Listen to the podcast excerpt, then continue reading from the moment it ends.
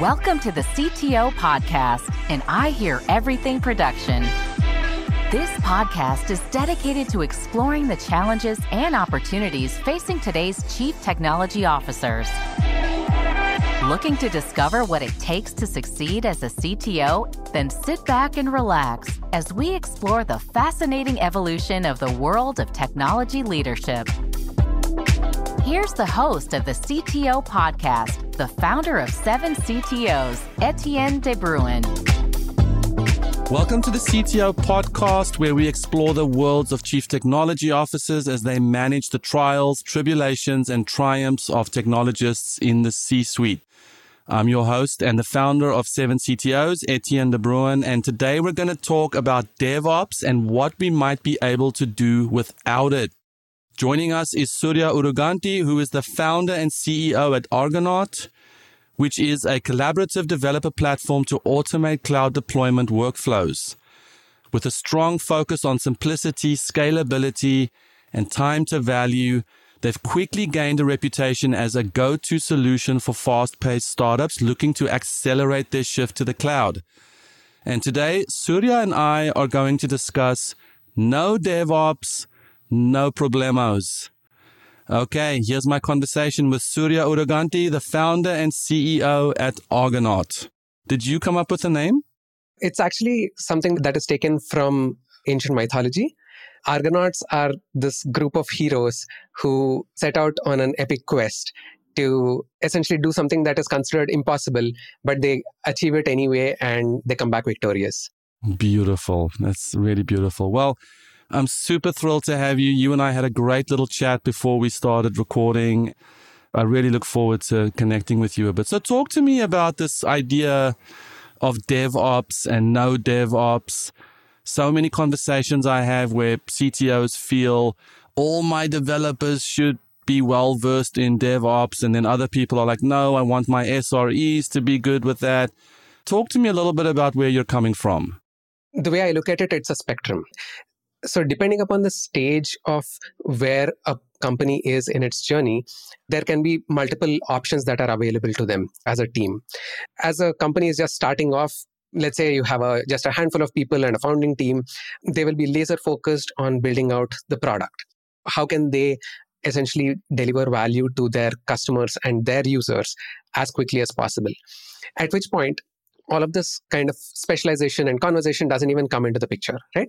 You just do whatever you can do with the skills that are available to you at that particular point in time and put all of these conversations off for later. That is absolutely the right thing to do in the interest of shipping fast and making sure that there is maximum value delivered to their users. Now as that evolves there are a lot of tools and there are a lot of platforms that have sprung up to essentially push this notion as far as possible right? How can we enable larger teams, not just small, scrappy startups, but how can we enable larger teams to essentially ship in this similar kind of a manner? Right now, with the whole rise of serverless, with the whole rise of different hosted solutions where all the compute all the resources everything is managed including scaling etc this push has been very successful right? Now with this kind of a shift there are teams that are much larger 10x larger than what was possible earlier able to just operate without paying any attention to the infrastructure side of things. Now it is still a spectrum and there is still a point at which this kind of solution today, as it stands today, does not scale entirely. Now, that happens because of a couple of reasons. One, as you add layers on top of bare metal at, the end of the day, your costs go up right because of all the additional things that need to be provisioned as cost optimization and focus comes into play then that is like a clear factor as to when people start looking at moving away from completely no ops kind of solutions to saying, hey, now I have a trade off to make. I can pay some money and get this done, or I can actually manage it myself and save a bunch of money. Right? That is one factor. The other factor that comes into play is when you have custom requirements. Right? A lot of teams end up having uh, very specific requirements, which are sometimes not catered to by no ops kind of platforms and that is the other place where teams start looking at how to manage things completely from scratch and this kind of shift is sometimes hard to do. And somewhere in the middle is where we are. So tell me about no ops. I don't think I've heard of no ops before. So no ops is basically something that has been pioneered by Heroku, right? Where you have your development, you have your code that is written out. All you need to do is push your code to your Git repository, and that is somehow magically taken and put into production and made available to your users, right? Now, it's as simple as it gets and supremely valuable for small, scrappy teams. Yes, so what I traditionally know as platform as a service or something like that. So no ops being Yes, the the magic of merging your branch in Git and boom, it's deployed. Right. Traditionally, that whole pipeline is fairly complex, right? If you look at a mature system, if you look at a mature organization with, let's say, hundreds of engineers, thousands of engineers working on various services, etc., it would look something like this. Once the application code is pushed to a Git repository, a continuous integration system kicks in, does the builds, generates some artifacts. Now, these artifacts are stored in some particular location on your cloud. Uh, let's say it's if you're building containers, it could be something like an ECR, Elastic Container Registry by Amazon, or GCR by Google, and so on. And then you'll have something like a continuous deployment system, which essentially takes these artifacts and puts it on a runtime. Now, these runtimes can also take different shapes. You have things like Lambdas, you have Kubernetes, which is clearly gaining in popularity and is sort of the de facto for doing things at scale. And you have this continuous delivery system, which essentially patches your, your artifacts to production, right? Or whatever environment you choose. And then it actually doesn't end there, right? After application goes live, you have two or three different steps that follow, which is uh, how do you bake in observability into this entire process, logs, monitoring, alerting, and so on.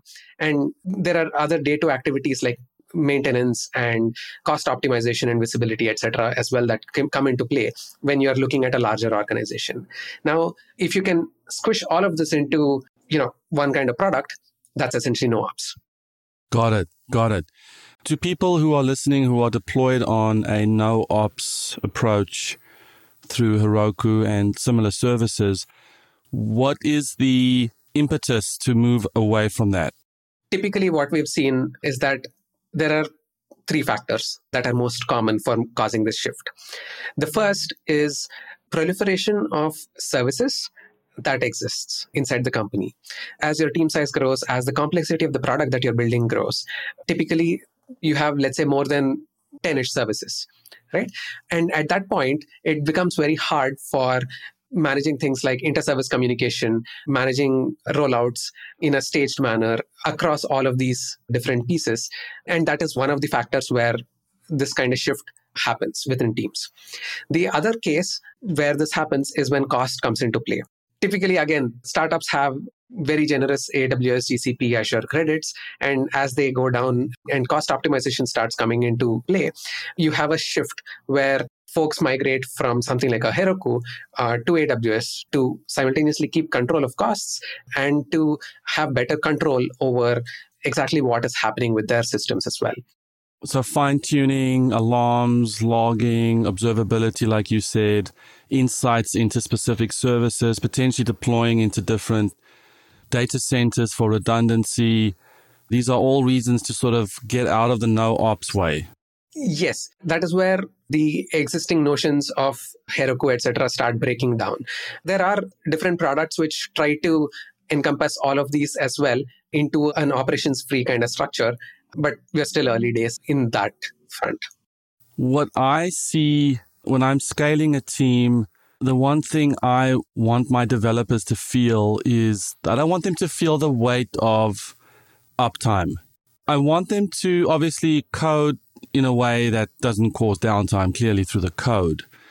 But in my experience, there's very few developers who like to comb through graphs, and maybe it's just me, but I, I feel like the general developer isn't fond of having to work on the container in which the app is housed. They want to get their creativity and their code out and not have to worry about the infrastructure that's underlying that. Is that your experience as well? Absolutely. And because of that, we actually see a huge uptick in products which help you auto scale, which help you not have to worry about any of these. One of the largest reasons for why serverless has so much traction is because of combining these two factors, right? One, users don't have to worry about managing the infrastructure itself. And two, they're essentially guaranteed to work at any kind of load right so uptime and scalability are not really problems so the combination of these two factors actually helps Uh, drive the whole serverless revolution so let's bring that back to the no DevOps idea. So, what are you advocating with that? So, what we actually take as an approach at Argonaut is sort of the happy middle ground between these two areas. We bring the benefits of no ops to a platform such as AWS or GCP and enable you to essentially be fully future proof at cloud scale without having to worry about how the setup and how the complexity needs to be managed today when you know you don't have to worry about that scale. So how do we marry these two things together into one kind of a product? That's essentially what i believe the future is going to look like. And that is the reason why Argonaut is also shaped in that kind of a manner. We provide the right kind of primitives where users don't have to worry about infrastructure. Users don't have to worry about scaling. They don't have to worry about all the nitty gritty that needs to go into, let's say, uh, something like an AWS or a GCP. But they get all the benefits, they get all the best practices baked in from day one, and they have the full control and flexibility to modify any of these lower level details as their needs become more complex over a period of time. So, do you do that in the form of, say, prefabbed Terraform scripts that you sort of you take on a new client and you create the scripts for their needs, or is there more of a one size fits all? So we actually have a product which combines a few of these factors together. We do have prefabbed Terraform scripts to provision infrastructure on top of something like an AWS or GCP for, let's say, provisioning databases, your Kafka, Redis instances, and so on. All the things like all the lower level details like VPCs, subnets, access controls, all of those factors are also taken care of. So that's one part of it. The other part of it is the application deployment side of things, where we also have dynamic generation of CI pipelines where users can essentially drag and drop whatever pieces they want included in their pipeline. And we automatically generate the code for it and we run it on top of, let's say, your GitHub Actions or GitLab CI. And then we dynamically stitch all of these things together, including your container registries, including whatever observability tools that you might want to use, etc., using our product as an orchestrating substrate in the backend. So users essentially get to deal with the higher level primitives such as environments and applications, and they can just very cleanly do the task that they actually want to do. Whereas on the other side, Argonaut automatically generates all of these configurations and provisions it on the user's behalf, on the user's AWS or GCP accounts, along with full configurations. So that is the kind of balancing act that we do. That sounds like if there's no DevOps, there's no problem. That's what we hope to achieve. Just tell me your team size, your company size. We are a team of 10 people at this point. We've been kicking ass for uh, nearly two years now. Yeah, it's amazing.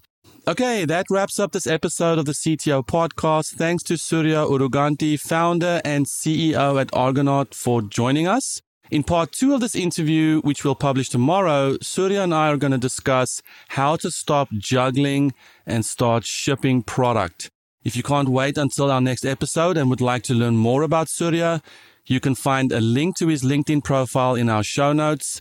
You can contact him on Twitter, where his handle is Surya Oruganti, or visit his company website at argonaut.dev. That Twitter handle is S U R Y A O R U G A N T I.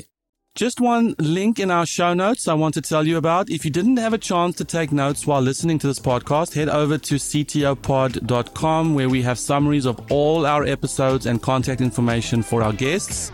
And if you want to share your stories of technical strategy and leadership in the C suite, you can apply to be a guest speaker on the CTO podcast. Of course, you can always reach out on social media. Our handle is at 7CTOs on LinkedIn, Twitter, Facebook, and Instagram. Or you can contact me directly. My handle is at De Bruin.